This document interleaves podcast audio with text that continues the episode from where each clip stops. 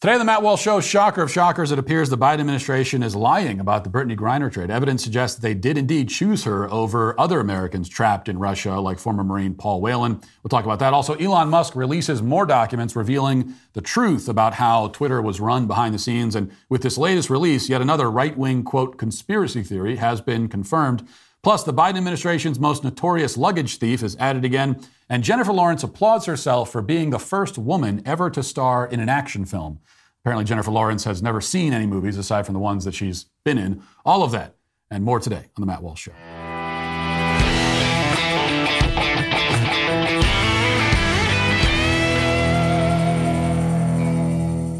You know, I know as well as anybody that it can be really hard to maintain a healthy lifestyle when you've got a busy schedule and you're always looking for excuses, and life can provide those excuses. But uh, you got to get rid of them. And that's why I'm a huge fan of Balance of Nature. Balance of Nature, fruits and veggies are the best way to make sure you're getting essential nutritional ingredients every single day. Their products are 100% whole food. Balance of Nature uses a cold vacuum process that preserves the natural phytonutrients in whole fruits and vegetables and encapsulates them for easy consumption. Balance of Nature sent a bunch of their products down to the studio for my team to try, and, and we all love them. So when you're disciplined enough to take care of your health, you reap all the kinds of uh, uh, benefits that are available: more energy, less fatigue, better focus. Consuming the right balance of fruits and vegetables every day is an important first step. So go to balanceofnature.com, use promo code Walsh for $25 off your first order as a preferred customer, plus a free fiber and spice. That's uh, balanceofnature.com, promo code Walsh for $25 off your first preferred order. When we first uh, heard the news that WNBA player Brittney Griner was being released from detainment in Russia in exchange for the world's most notorious arms dealer, a man our own government has nicknamed the Merchant of Death, some of us were immediately suspicious about the reasoning behind this decision. This was especially the case given the fact that other Americans, like former Marine Paul Whelan, schoolteacher Mark Fogel, were left to languish in Russian labor camps while the basketball player was brought home. As we talked about yesterday, the Biden administration claims that they didn't choose to leave Whelan out of it. Uh, as far as Fogel goes, they're, they're not even acknowledging him his existence at all. Really, they say that Russia never gave them any option. It was either trade for Griner or for no one. And of course, if that was the case, given what they're being asked to give up, they should have just chosen no one in that case. I mean, Joe Biden, literally hours before finalizing this deal, and not a lot of people noticed this yesterday, but Hours before finalizing this deal, he was speaking at a vigil to honor victims of gun violence and then proceeded to orchestrate the release of the world's most notorious gun runner. So, if they really took gun violence seriously, they wouldn't be so willing to release a man like that back into the wild, especially why, while they also tell us that Putin is a crazed dictator bent on global destruction and that the war in Ukraine is just the first step in Russia's attempted takeover of the world. I mean, I've always been quite skeptical of that claim, but if it's true, you probably don't want to give him back his merchant of death at a time such as this. And perhaps, you know, uh, what we're learning here, shocker of shockers, is that the Biden administration, when it comes to the topics of Russia or gun violence or anything else, doesn't take its own hype seriously. But at any rate, most of the analysis, even the critical analysis of the Griner swap, has assumed that it's true that they could only bring home Griner or no one. If indeed it is true, the, the trade is still scandalously stupid, but it becomes a scandal of an entirely different level if it isn't true. If in fact they chose Griner over other Americans who had been, by the way, suffering in captivity for far longer than she had been. Now, personally, I assumed that was the case from the beginning. I assume it because I reflexively disbelieve everything this administration says. Um, also, because a Griner or no one offer from Russia makes it easier on the White House. Okay, what, Russia would actually be doing the White House a favor by saying, we'll give you her or we'll give you nobody. Because it just makes it a simpler choice. But Russia's not interested in making things easier. It, it, it, it puts Biden in a more precarious and politically difficult situation to make him choose which American he wants. And so it just makes logical sense that Russia would prefer to put him in that situation, especially because they likely knew that he would humiliate himself and his country by extension by choosing the lesbian basketball player over the Marine. And by the way, I just saw, we can't play the clip because it's in Russian, you wouldn't understand it.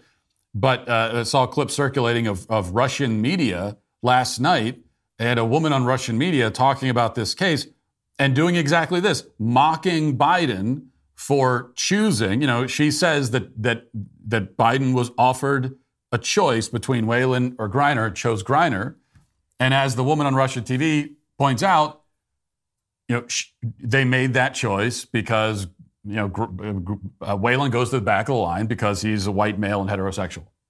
So they're mocking him. They're mocking Biden for this. This, of course, is what this is what the Russians wanted. They wanted the opportunity to mock Biden for making this choice that they knew he would make. And this seemed clear to, to many of us from the start, and, and, but evidence is now emerging uh, which strongly suggests that our instincts were correct. A journalist named Jordan Schachtel um, is following the trail, and he reports on his Substack. He says, For several months, the Biden administration had been publicly indicating their intent to try to secure the release of both Griner and Whelan in exchange for Mr. Bout before announcing Thursday that they had secured Griner in a one for one exchange. Did the Biden administration choose Griner over Whelan? Although Biden officials and the president himself have denied that that was the case, several pieces of evidence seem to indicate that Griner was indeed prioritized over Whelan and that Moscow allowed the Biden administration to choose either individual for the one to one swap. The corporate media, citing senior Biden officials, have uh, delivered clues about the prisoner swap option. NBC News, a known regurgitator of state propaganda, stealth edited its story about the decision to choose Brittney Griner over Paul Whelan. For reasons unknown, NBC News, citing a senior U.S. official, changed its entire narrative about the prisoner exchange. The key paragraph in question from NBC's story, first read before being stealth edited, this is what it read originally. Quote, a senior U.S. official told NBC News that the U.S. government had sought to have both Griner and Whelan released as part of a swap with the Kremlin, which wanted the return of Victor Bout, a Russian arms dealer who served 11 years of a 25 year sentence in the U.S. But the official said Russia has treated Whelan differently because he is an accused spy, that the Kremlin gave the White House the choice of either Griner or Whelan or no one. So it wasn't Griner or no one, but Griner or Whelan or no one. That was NBC News report originally. Then they edited it, and this is what the current version says. But the official said Russia has treated Whelan differently because he's an accused spy, and that the Kremlin ultimately gave the White House the choice of either Griner or no one after different options were proposed. Huh. After different options were proposed. Wonder what those other options were. So we know they're rolling at full speed with the cover up when they start rewriting paragraphs of news reports after the reports have already been published. But there's more. Going back to uh, this report, it says the NBC report also cites Whelan's Russian lawyer. Quote, Whelan's Russian lawyer, Vladimir Zherebenkov, will say, also said that the deal was an exchange of one to one and that choosing Griner 32 appeared more humane, quote unquote, because she's a woman and an Olympic champion, while Whelan was in the military and it's easier for him to be in custody. Zherebenkov has uh, previously said that Russia offered a one to one swap for Whelan in exchange for, for Bout prior to Griner's detention. This offer was apparently rejected by U.S. officials. Additionally, Whelan's brother has indicated that just days ago, the former U.S. service member was being considered for a one to one swap. And this is this, these are reports that have uh, surfaced elsewhere that that uh, originally, before Griner had ever been arrested, the the U.S. had the opportunity to bring Whelan home in exchange for Bout and said no. But then said yes when it was offered for Griner. So it's pretty clear what actually happened here, and that they're now lying about it. And why would they choose Griner over Whelan or any other American incarcerated in Russia? Well, that is clear also. In fact, a report in Politico seemed to accidentally acknowledge the reality here. It says this moment ends a brutal nine months for Griner, who has who was detained at a Moscow airport for possession of vape cartridges containing hash oil. She was sentenced in August to nine years in prison, uh, so on and so forth. Along with her sports fame, the fact that she is was a gay black woman the fact that she was a gay black woman heaped immense pressure on the Biden administration to get her stateside. So, those of us who noted immediately that she got the call because she's gay and black, were, we were castigated by the left. We were accused of bringing race and sexuality into it. But as always, we didn't bring it into it. We only noted the fact that they had been brought into it already. There's a reason why the White House made a special point of, of noting these demographic details about Griner yesterday. Listen. In recent weeks, it became clear that while Russians were willing to reach an agreement to secure Brittney's release, they continued to treat Paul Whelan differently given the nature of the total, totally illegitimate charges they have levied against Paul. Unfortunately, the choice became to either bring Brittney home or no one. As the president said this morning, he will, he will never stop working to secure Paul's release and return home, and he will not give up.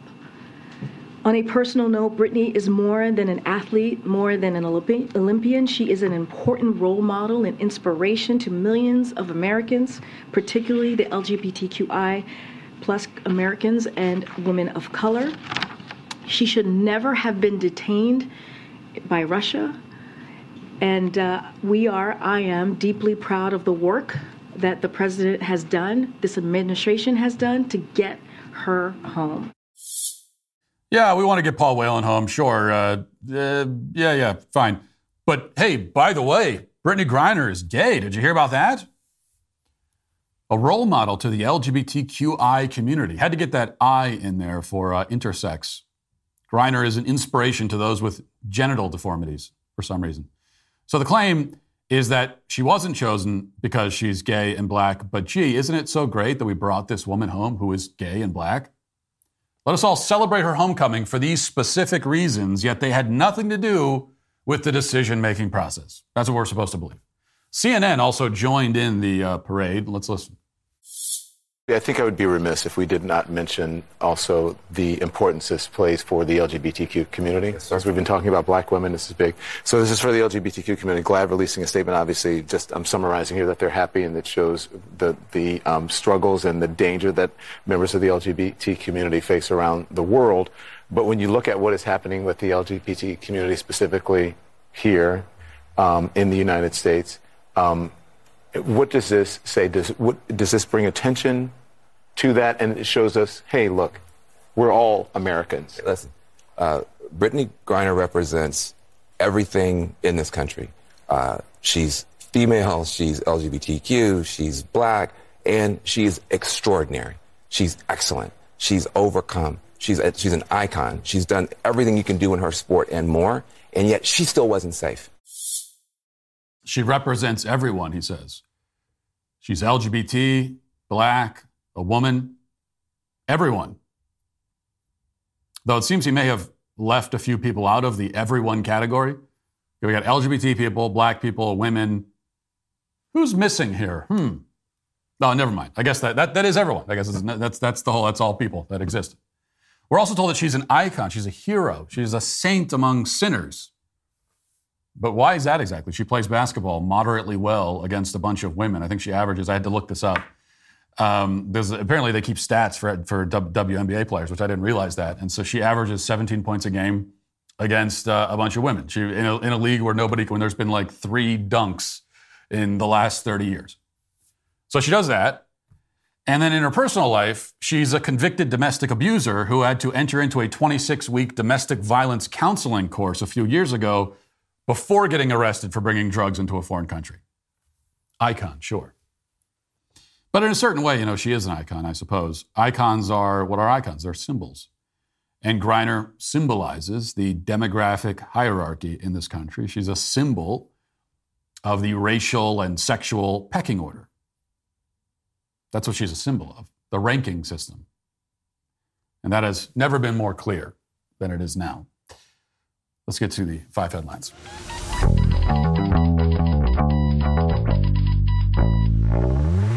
It's been a hard year on the economy, and that means that essential practical gifts will be in high demand this year.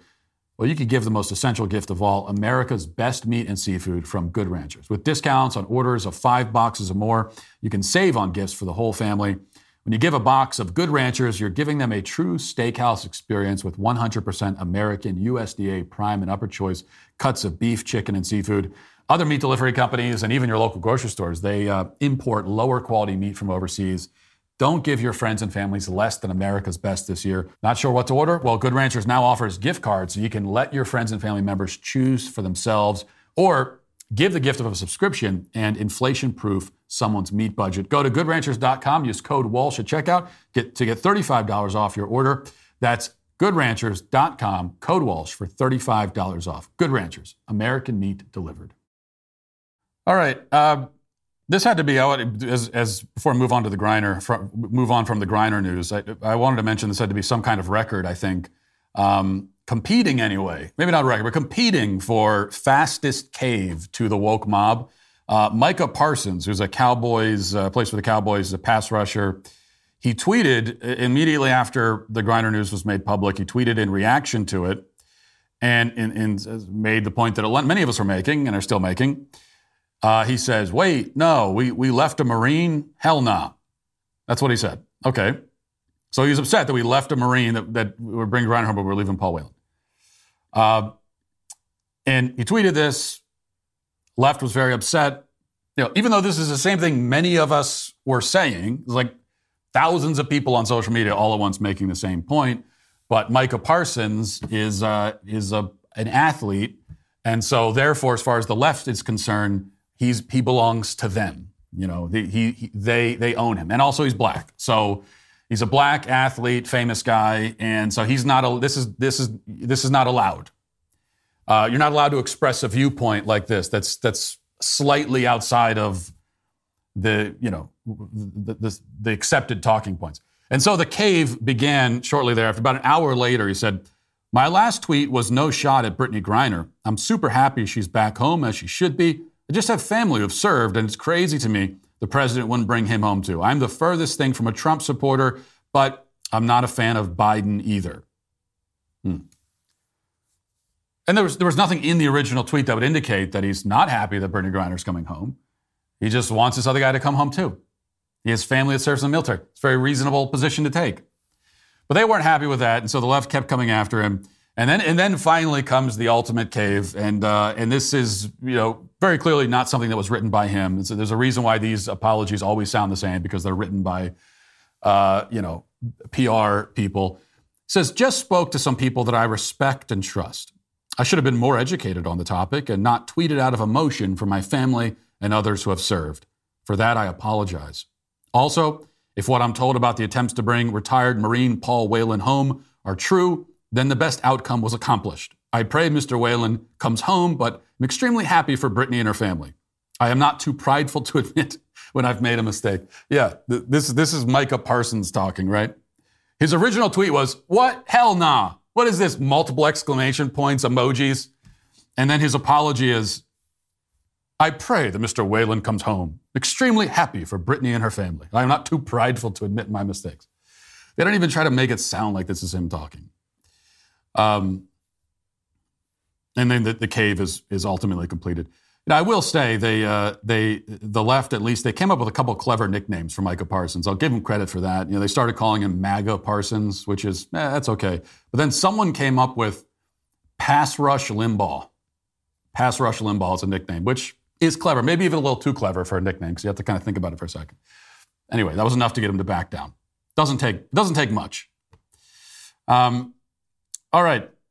The other big news of the day happened uh, last night. The Daily Wire has the report about this.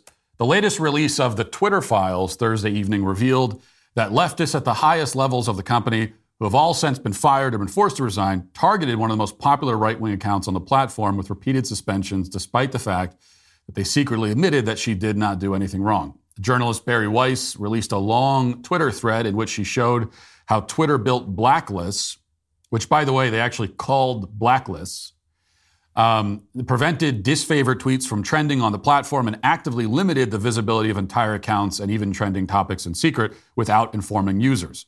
Weiss noted the different layers of censorship that existed at Twitter. That the highest level was the Site Integrity Policy Policy Escalation Support, known as SIPPES, SIPPES, I guess. Uh, Weiss said this secret group included head of uh, legal policy and trust, the uh, global head of trust and safety, subsequent CEOs Jack Dorsey and uh, Parag Agrawal, and others. This is where the biggest, most politically sensitive decisions got made. Think high follower account controversial, another employee told us. For these, there would be no ticket or anything. And Weiss showed how Libs of TikTok was placed on a trends blacklist and that a special note was placed on the account that said action uh, could not be taken on the account without consulting the SIP-PES. The account, which Chaya Raichik began in November 2020 and now boasts over 1.4 million followers, was subject to six suspensions in 2022, 2022 alone. Each time, Raichik was blocked for posting for as long as a week. Twitter repeatedly informed Raichik that she had been suspended for violating Twitter's policy against hateful conduct. However, those at the highest level secretly admitted that they knew that Libs of TikTok did not violate any of the site's rules, yet they wanted her suspended anyway. And then um, Bari Weiss's uh, thread goes on, and it, there's a lot of documentation. It shows the behind the scenes correspondence that was going on, and it shows how um, the the head honchos at Twitter they knew that she wasn't violating any of the hateful conduct policy. They didn't have any specific tweet. They were looking for something. They were looking for. They wanted to permanently suspend her, suspend her, but they needed they, they needed ammo to do it, and so they needed a, a specific tweet that directly violates their hateful conduct policy. But she never gave that to them, and so then instead they they settled on just continually suspending her for a week at a time um, on w- with the reasoning that she was indirectly violating the policies. What is indirect violation of the policy? What is that exactly? What constitutes an indirect violation of a policy? Well, obviously anything can constitute that. That's just whatever they decide is an indirect violation. Um, and it's not just libs of TikTok. In, in the thread, they, there's, uh, it shows how there, there, are a few other examples were given. Um, Charlie Kirk was placed on a blacklist. Dan Bongino was placed on a blacklist.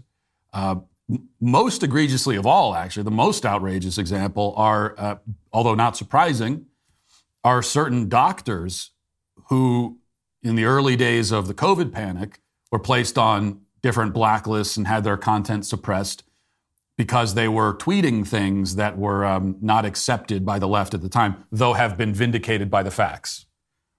There was one doctor in particular who tweeted that uh, shutting down schools will be harmful to children, which is a fact that, by the way, everyone agrees with now, even on the left. But at the time that he tweeted that, they decided they were going to suppress his account because of it. And all this is being done uh, without informing anyone. It's being done in secret, and it's being lied about. This to me is this to me is bigger than the Hunter Biden laptop stuff. I think they probably should have led with this as Elon Musk is going through and, and giving these scoops to different reporters um, that he can trust. I think this should have been the first one. This to me is bigger. This is this is this is documentation. This is evidence of widespread systemic bias targeted at conservatives on political grounds, censoring them secretly while lying about it. Yes, we all knew this was happening. We knew that shadow banning was a thing, but the left mocked us for talking about that, said it was a conspiracy theory, and now we have documented evidence it was happening. And we also know that, again, they were lying about it. They denied it. Jack Dorsey, when he was still running things at Twitter, was asked many times whether conservatives are shadow banned, and he said no. Here's just one example of him apparently lying about it. The president called you out for shadow banning. What is the truth around that idea? So I, I think a lot of the, the the statements behind the statement and the question behind the question is um, look, shadow banning is a very widely defined term. There's not one single definition. Um, so the definition that we found that seems to resonate with the most people is um, you know, not amplifying particular messages, or if someone puts out a, a tweet, hiding that tweet from everyone uh, without that person who tweeted it knowing about it. So, but the real question behind the question is are we doing something according to political ideology or viewpoints? And we are not, period. We do not look at content with regards to political viewpoint or ideology. We look at behavior. And we use that behavior as a signal to, uh, to add to relevance. We need to constantly show that we are not adding our own bias which I fully admit is is left is is more left leaning, uh, and I think it's important to articulate our bias and to and to and to share with share it with people so that people understand us.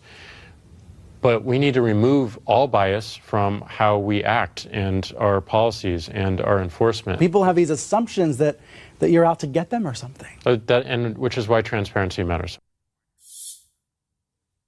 Transparency matters. Although all this was being done behind closed doors in secret and is now being brought to light uh, by Elon Musk. Now, it is true that Jack Dorsey was, was kept out of the loop on, on a lot, it would seem. There was this vast uh, bureaucracy that was built up on Twitter. And I heard so, so someone on Twitter put it as, as, you know, Twitter had its own, effectively its own deep state. Um, and, but the advantage, Twitter being a private company, it can be taken over and just all those people can be fired, which is exactly what Elon Musk did. So Jack Dorsey was kept out of the loop on something, but but at the same time, I think that it's pretty clear that he knew what he was saying there is not true. Um, especially the idea that the shadow banning and all of that was was not ideologically biased. I mean, we have now we have the documented evidence of the conversations that were going on behind the scenes. And they were targeting certain accounts and looking for reasons to get rid of them. And if they couldn't do that, then they would just suppress them um, and we know that now. Now, I will admit to a certain amount of jealousy, you know, uh, that, uh, that they, they released the, the, the uh, blacklist files for certain accounts like, you know, Charlie and Dan and Libs of TikTok. I would love to see my own blacklist file. That's, uh, I, I, would, I would love to see what that looks like. It's, I, I know for 100% certain, obviously, that I've been targeted the same way. I also know, as I mentioned before, that they did this, you know, in Bari Weiss's Twitter thread, she says that they also targeted Twitter. There are certain trends that they would target. People that they would shadow ban and suppress, but then also trends. They're like things they didn't want trending. And uh, one of those things I know for 100% certain was What is a Woman? You know, because when we first announced the film and we were promoting it, and it was climbing up the trending list made into the top 10 when we first announced the movie, put the trailer out. And, uh, and then in like 30 seconds, it just disappeared from the trending list completely and never returned, uh, which is pretty clear that something was done behind the scenes saying, this is, we're not going to allow this to trend. So I'd like to see my blacklist file, I think, but not just mine. You know, we need to see all of this. So it's, it's good that Elon Musk is doing what he's doing. Um, he's already done more to expose the way things are rigged behind the scenes. He's doing more in that area than anyone else in my lifetime. Certainly, any, any more than any other than any than any elected Republican, for example, has ever done. Um, but we got to go all the way, and so we need to see all of this. Release all the files. Everybody that was on a blacklist, release that, release that, everything. Put a database out there so that we can access it and we can see everything. Put it all out in the open. There can't be any half measures. If you're going to do this, then you got to go all the way. And we have to see it all. All right. Here's a, uh, this story is being reported by uh, local uh, CBS News in Las Vegas. It says an energy department official, this is going to sound like uh, a little bit of deja vu. An Energy Department official is accused of stealing luggage from Harry Reid International Airport, the 8 News Now investigators learned on Thursday. A felony warrant was issued for Sam Brinton, a deputy assistant secretary, sources said. The charges for grand larceny with a value between $1,200 and $5,000. Brinton is a deputy uh, assistant secretary of the official of, uh, of uh, Office of Spent Fuel and Waste Disposition. Brinton faces charges for a similar incident at the Minneapolis airport. He was on leave after charges were filed in connection with that incident, an Energy uh, Department spokesman said in November. So th- this guy was arrested for stealing a suitcase, and uh, the original theft was in was that in it no, Minneapolis, and now he's arrested again for doing it again. Now it's not clear when when like did this theft happen in the last week after he was already arrested for the first one, or did this happen earlier? So, the timeline isn't exactly clear. But what we do know is that he's stolen at least two suitcases now.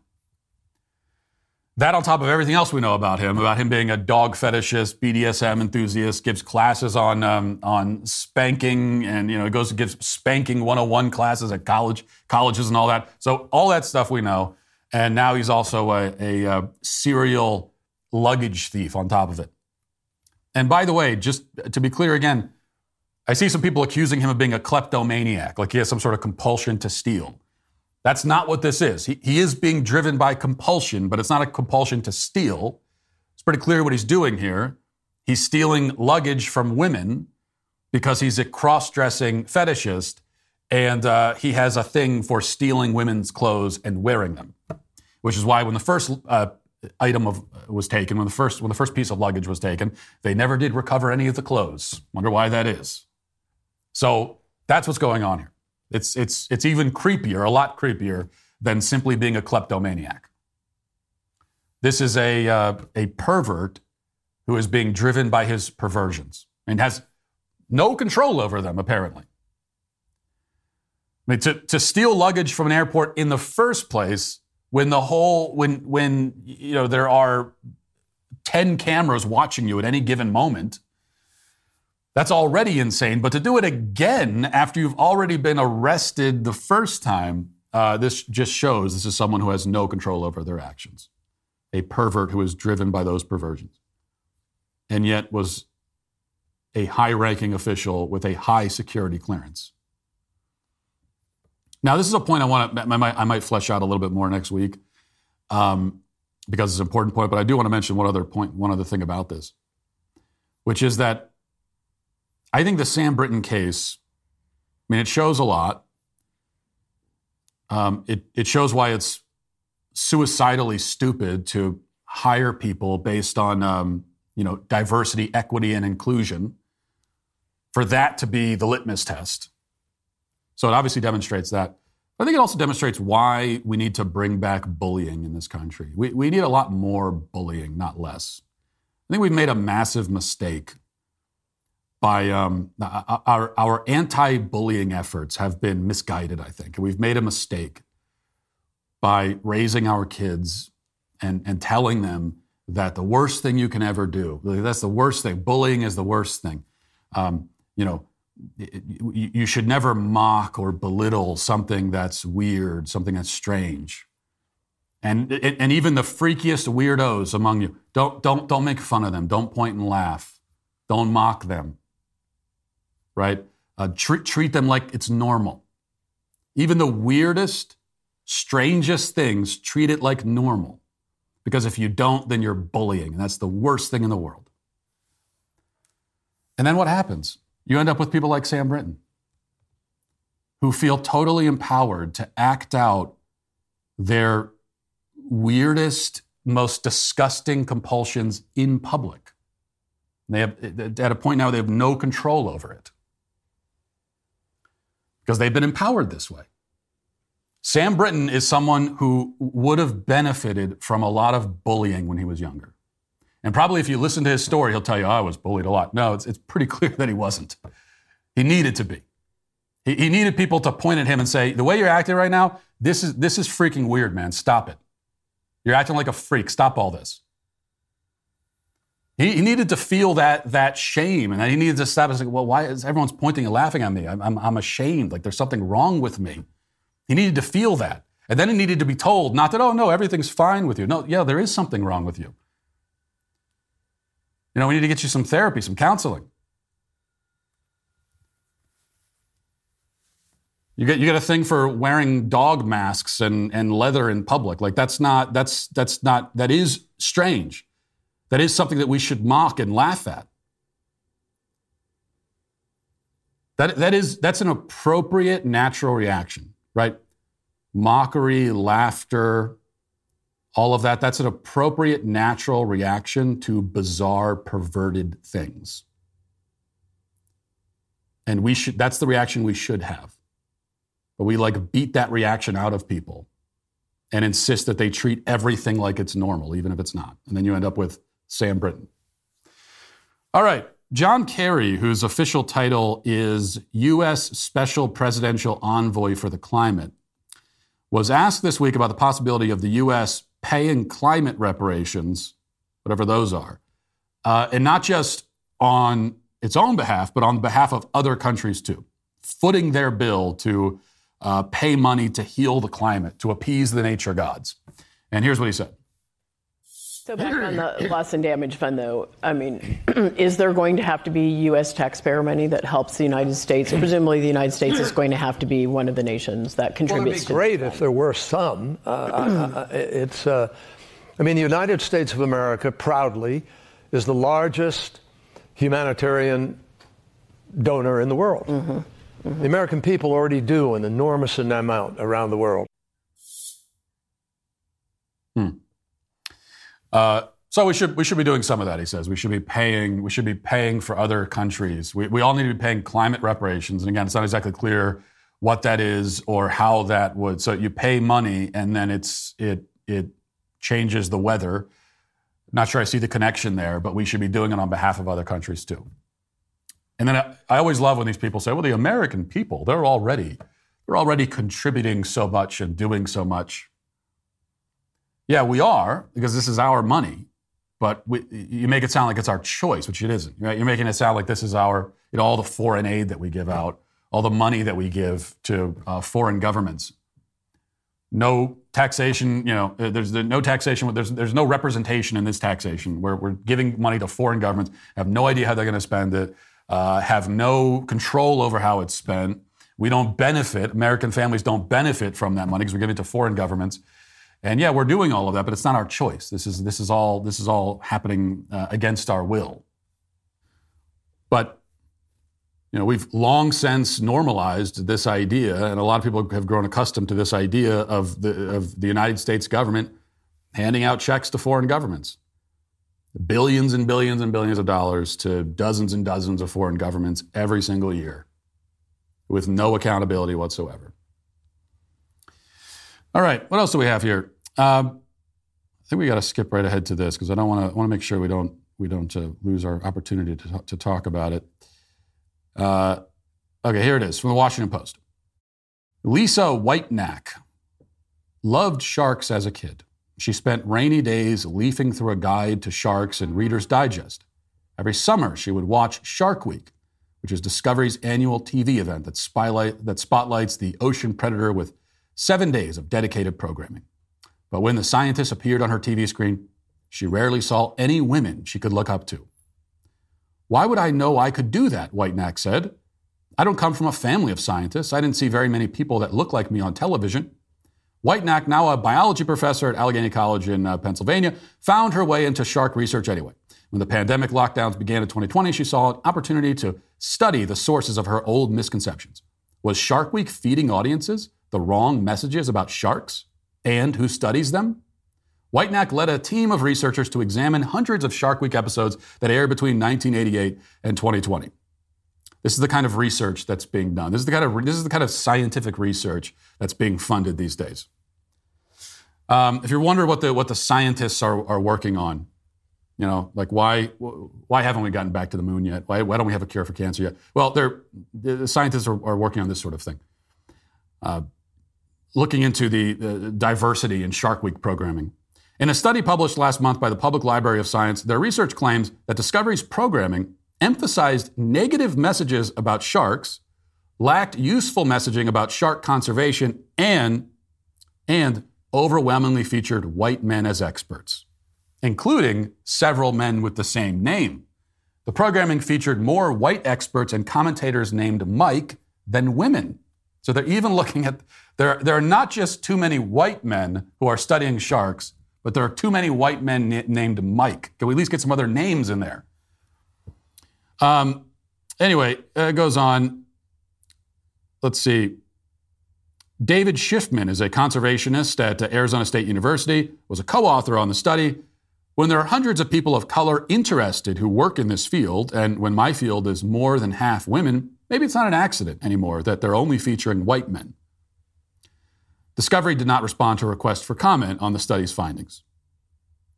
And by the way, that's not because Discovery is just going to laugh this off as they should. Okay, it's not because they're laughing it off and saying what the response should be. Uh, yeah, the response should be like, "Are you kidding me? I don't. Who cares?" But no, they're just they're they're talking to their PR people, and eventually they're going to issue some uh, you know mea culpa, come to Jesus, great grand apology. If they haven't already, I haven't even looked up. This this story's a few days old, so they may have already done this. um, you know, outlining what, all the steps they're going to take to make sure there's more diversity in Shark Week programs. That's what's going to happen. The company told NBC Boston that it wouldn't comment on a study that has yet to pass any scientific approvals after a preliminary version was presented in 2021. It has since undergone a scientific review. Okay. Well, we could continue reading that if you want, but I think we probably don't need to. We are, and we are so far beyond the bounds of parody at this point that I did, I read through the entire thing because I was honest to God expecting that they would also say that the focus on great white sharks in particular is racist, or that there's some kind of coded message there that we're always taught, oh, great white. Um, I was really expecting that. Like, uh, unironically, I was expecting that would be in there, and it wasn't. But uh, nearly as absurd as that. And remember, it's not just that there's not enough diversity among people who are talking about sharks, uh, but also that the, the, it, is, it is painting a negative message about sharks. Sharks are actually quite friendly. Like nothing to worry about. If you're swimming in the ocean and you see that uh, dorsal fin go by, nothing to worry about. Don't uh, don't be don't be don't make assumptions. Don't make biased, stereotypical assumptions just based on the fact that there is this prehistoric death machine swimming right next to you. One thing for sure, next year's Shark Week, okay, after this, next year, Shark Week, you, have never seen diversity like what they're going to do. Every single shark expert, I guarantee you, there will not be one white male shark expert allowed in next next year's uh, Shark Week. Uh, certainly none named Mike.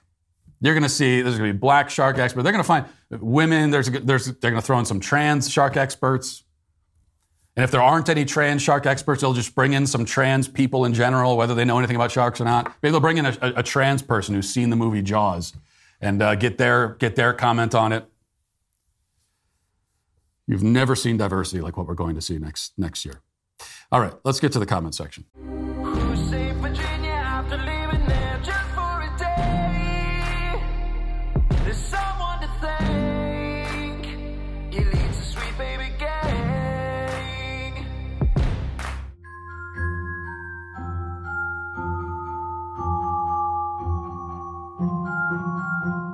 Twas a show before Christmas, and through the studio, no other host was stirring, not even Shapiro.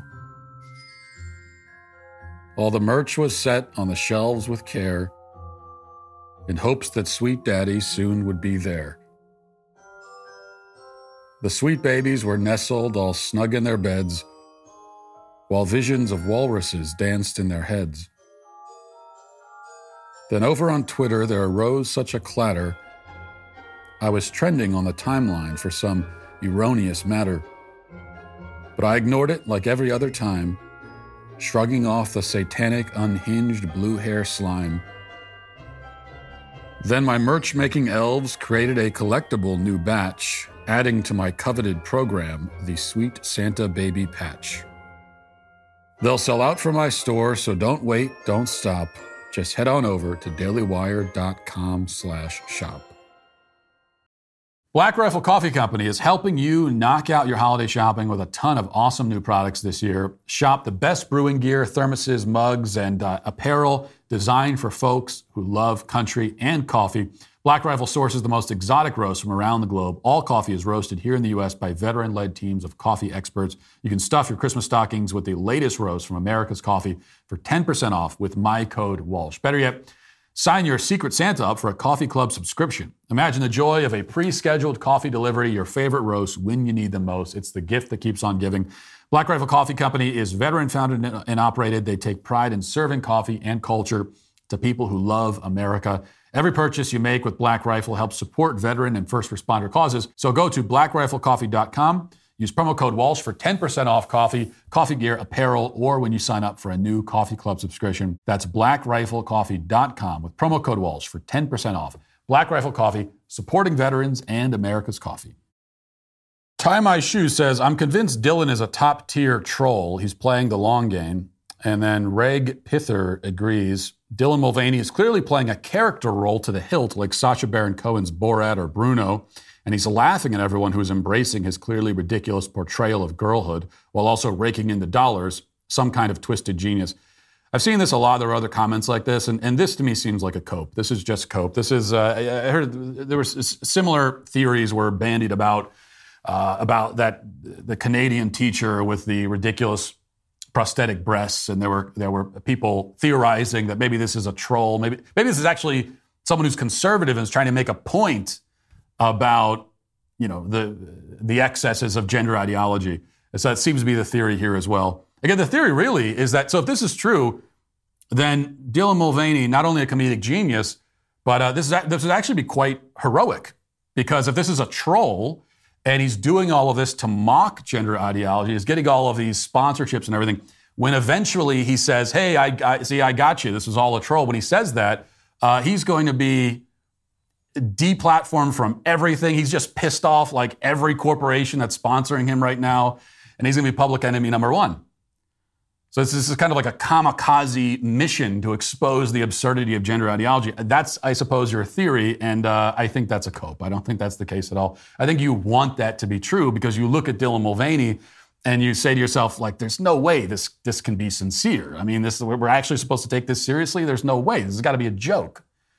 You're just a, because you're a, a normal person, and you you you don't want to deal with how insane the culture has gotten, and so you see something like this and you think it's got to be a joke, but it's not. Just like that, the the Washington Post article I just read about the you know, the lack of diversity in Shark Week. You, you might hear that and say, "Well, that's got to be a joke." It's not a joke.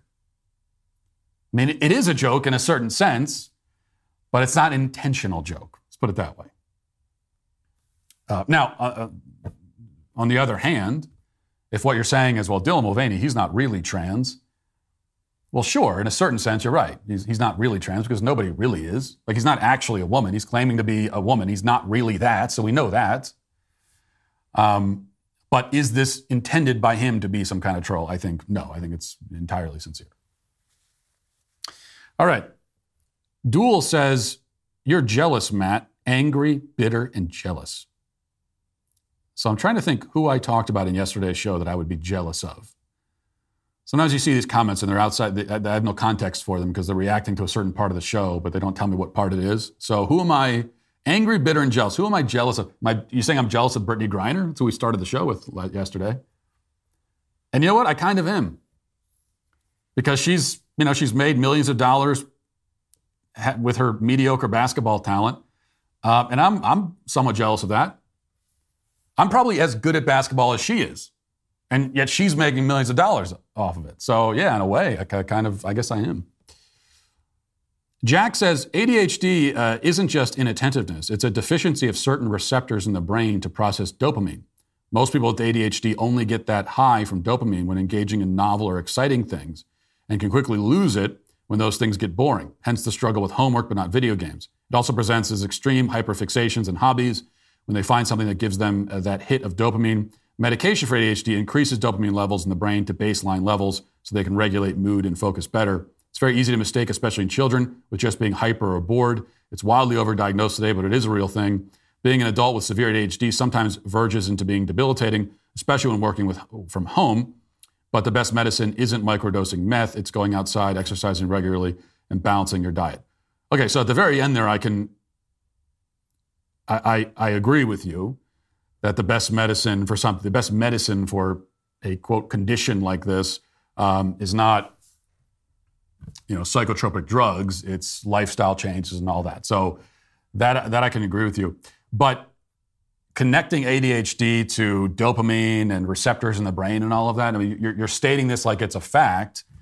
But when I look into it, what I find are, you know, you know, reports about studies that indicate a potential link maybe between ADHD and dopamine, but they don't even know what exactly the link is. So that's that's so you you are you are making a much stronger case than what the evidence actually allows. It's actually quite similar to the serotonin theory of depression, which of course has since been revealed to be, you know, essentially a myth. But that was built from there were a few studies done that indicated maybe there's a connection, possibly, maybe. And the next thing you know, according to doctors and pharmaceutical companies, it's a 100% fact. And that's just, that's not how it works. That's not how science works. And by the way, if ADHD, ADHD, and this is the same point I always made about depression, it's the same point I make about a lot of these supposed mental illnesses. If it is something that is entirely based in brain chemistry, if it's something that can be located in the brain, then why don't they diagnose it with brain scans? Why not? That's not how they diagnose it. Okay, they don't diagnose ADHD by looking at the child's brain. They don't do that at all. What they ask you are questions about his behavior. That's all they ask. And then they make the diagnosis based on that.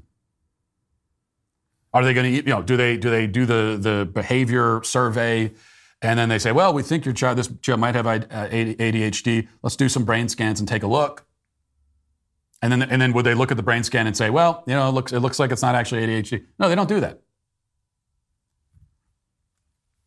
Uh, and that's because it's not based in brain chemistry. It's based in, you know, this is this is entirely an, an invention based on uh, behavior that we find troublesome or uh, inconvenient. So this is a diagnosis of behavior. It's not a diagnosis of the brain. You know, we recently launched a brand new biblical series by Dr. Jordan B. Peterson. This series is called Exodus, and in it, Jordan Peterson sits down with other scholars to read the book of Exodus and to discuss what it means and why it remains significant thousands of years after it was written. Scholars at the table include Dennis Prager, uh, Jonathan Pageau, and many more. The first few episodes are available to stream right now, and there are more new episodes coming soon. Trust me, you don't want to see uh, to, to miss this. Check out the trailer. In the beginning, God created the heavens and the earth. Turns out that a book is more durable than, than stone, it's more durable than a castle, it's more durable than an empire. You don't get away with anything. And so you might think you can bend the fabric of reality and that you can treat people instrumentally and that you can bow to the tyrant and violate your conscience without cost. You will pay the piper. It's going to call you out of that slavery into freedom, even if that pulls you into the desert. God is ethic centered, not ethnic centered. Well, do you want the Pharaoh on your side or do you want God on your side? That's kind of the question there's a profound sense here that, that what, the, what is going on with the Israelites is the contrast to Pharaoh, right? Like under no terms will you go, and the Israelites had to say, we will go under any terms. And we're going to see that there's something else going on here that is far more cosmic and deeper than what you can imagine. The highest ethical spirit to which we're beholden is presented precisely as that spirit that allies itself with the cause of freedom against tyranny. And yes, exactly. I want villains to get punished. But do you want the villains to learn before they have to pay the ultimate price? That's such a Christian question. Well, you got to be a member to watch. So head to dailywire.com slash Walsh to become a member and watch Exodus today. Now let's get to our daily cancellation. We spent a lot of time focusing on the fact that Hollywood constantly churns out woke propaganda pieces disguised as cinema, and that's, uh, of course, true. And a large part of the reason why audiences are losing interest in movies. This past Thanksgiving box office tally, a time when theaters typically rake in massive amounts of money, saw the weakest performance in over 25 years. This, in spite of the fact that there, or maybe because of the fact, there were multiple sequels to blockbuster franchise films showing. Uh, there was a new Steven Spielberg movie there was a Disney cartoon about a gay teenage boy and a disabled dog. You know, all these things were in theater, and uh, nobody went. Like I said, wokeness is certainly part of the problem here, but not the whole problem. Because the other issue is that so many movies are boring and dull and simply not anything to get excited about. And it seems that the people involved in making these cinematic versions of bland, stale graham crackers are aware at some level of how boring and uninteresting it all is and that's why they have to go to increasingly desperate lengths to pretend that their films are somehow revolutionary and provocative, even as they serve up the same underseasoned dish that we've had a million times before. And I think that's part of what was happening this week when Jennifer Lawrence, now uh, somewhat infamously, sat down for an interview with Variety and ended up claiming a title for herself that people older than 10 years old might find surprising, as it doesn't quite gel with our memories Lawrence declared that she is the first actress to have ever starred in a Hollywood action film. Now, Jennifer Lawrence is 32, okay? She's not in her 70s or 80s, which she would have to be in order for that claim to have any chance of legitimacy. But uh, here, let's watch the clip first. I remember when I was doing Hunger Games, nobody had ever put a woman in the lead of an action movie yeah. because it wouldn't work. We were told girls and boys can both identify with a male lead, but yeah. boys cannot identify with a female lead. Oh, absolutely. And it just makes me so happy every single time I see a movie come out that just blows through every single one of those beliefs and proves that it is just a lie to yeah. keep certain people out of the movies, to keep certain people in the same positions that they've always been in. And it's just yes. amazing to watch it happen and watch you at the helm. Yes, The Hunger Games, released in 2012, was the that was the the first action film with a female lead. Lawrence then noted that it was also a great honor to co-star in the Silver Linings Playbook so that she could get a front row seat to Robert De Niro's first film role. And she's especially humbled to realize that when she played Mystique in X Men First Class, she was starring in the first superhero movie ever made. Truly a, a historic career in her own mind, if not in reality. Because in reality, of course, Sigourney Weaver exists, Linda Hamilton exists, Angelina Jolie exists. There, there have been many female action stars over the decades, going back to Carrie Fisher in Star Wars. Even before her, there were others. Um, Jennifer Lawrence is not the first to do anything, nor the best. She didn't even come up with like a new way of doing something. She just followed a script that had long since been written, trying to pretend that she's breaking glass ceilings that have been laying in shards on the ground for decades. Glass ceilings that, in this case, we should note, never mattered much to begin with. Okay, the fact that there are more men starring in action films than women, who cares? It, it makes sense that most action stars are men as men typically make more compelling and believable action stars. Typically. Okay, it's a lot harder to make a female action hero into anything but a silly cartoon. Sigourney Weaver pulled it off, which is why her performance is still remembered by everyone except Jennifer Lawrence, apparently. And yet, more often, it ends up being a kind of goofy girl power routine. Men can, can also see a man, it's easier for a male actor to elevate goofy action plots and lend them a certain gravitas. Batman is an absolutely ridiculous concept, okay? It is it's just absurd. You got a guy dressed as a in a rubber costume as a bat running around. It's it's ridiculous. And yet every man in the role, except maybe George Clooney, has pulled it off with varying degrees of success. Meanwhile, there's never been a Batgirl that was anything but cringe on steroids. Because men are more natural for these roles, and, and general, generally speaking, they're just better at them. Um, all that to say, there was never a problem of too many men acting in action films. There were there were more men than women acting in them um, up until recently now, because now you can't have a you know a, a white male lead for anything. But that's not a problem. It wasn't a problem any more than there was ever a problem of, of there being too many men who are roofers. You know, you notice that the feminists are always very selective about the professions where they demand representation. I think I've seen maybe one female in my life riding on the back of a trash truck through the neighborhood. Somehow, though, there's no national discourse about the representation problem in the waste disposal industry. So it's okay for gender disparities to exist in certain contexts for feminists. But in reality, it's, it's it, yeah, it's, it is, it's okay in general. It's a, gender disparities are natural because men and women are different and they gravitate towards different things and they have and they have aptitudes in different thing, in different areas. Uh, women are better in certain areas generally. Men are better in certain areas generally. That's just that's just that, that's that's the nature of uh, that's human nature.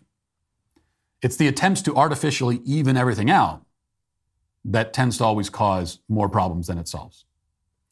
But this is somewhat immaterial because the point here is that Jennifer Lawrence came along after females had already made their entrance into the action film genre. She's trying to recycle progressive victories from a generation before her. And we've seen this similar charade with, uh, we, we see this all the time with the left, but we've seen it in Hollywood. We've seen it with other movies, such as when Black Panther was celebrated as some kind of breakthrough because it was a film with a mostly black cast, even though such films have been made by Hollywood for years, for decades. There have been black superheroes before as well. We had them in the 90s. So Black Panther didn't pioneer anything. Ross Douthat made this point uh, in his book Decadent Society, which he quoted in response to Jennifer Lawrence's flub. And reading from the passage is what he says. The reality of recurrence may be slightly harder for progressives to acknowledge than conservatives because progressivism is more invested in its supposed position at the vanguard of cultural change, pressing boldly on to new frontiers. This makes it difficult for the left to recognize the generational recycling of its ambitions and anxieties. The fact that many progressive breakthroughs are just the cultural cycling, the culture cycling back to something that we did not that long ago, up to and including kick ass female action heroes such as Wonder Woman, who followed a path blazed by Sigourney Weaver's Ripley in the Alien movies, or the robot wrangling Sarah Connor in the Terminator movies, or even the blaster wielding Princess Leia in the Star Wars 40 years before that, or the African American heroes in Black Panther. In truth, black stars were arguably more important in the years of Eddie Murphy and Richard Pryor in The Cosby Show and the young Denzel Washington than in our officially representation obsessed age. Now, his book, Decadent Society, is about, as you may have guessed, decadence. We are a decadent society in the sense that we, as Douthat has it, are locked in this kind of cultural stalemate, treading water, adrift, bored, recycling the same ideas and themes. Now, I don't agree with all of his thesis, but when it comes to our artistic output, there is no question about it. A decadent society with decadent celebrities clamoring to be cultural revolutionaries in a culture that they have already won. They already own it. And that ultimately is why Jennifer Lawrence is today canceled. And that'll do it for the show today. talk to you on Monday. Godspeed.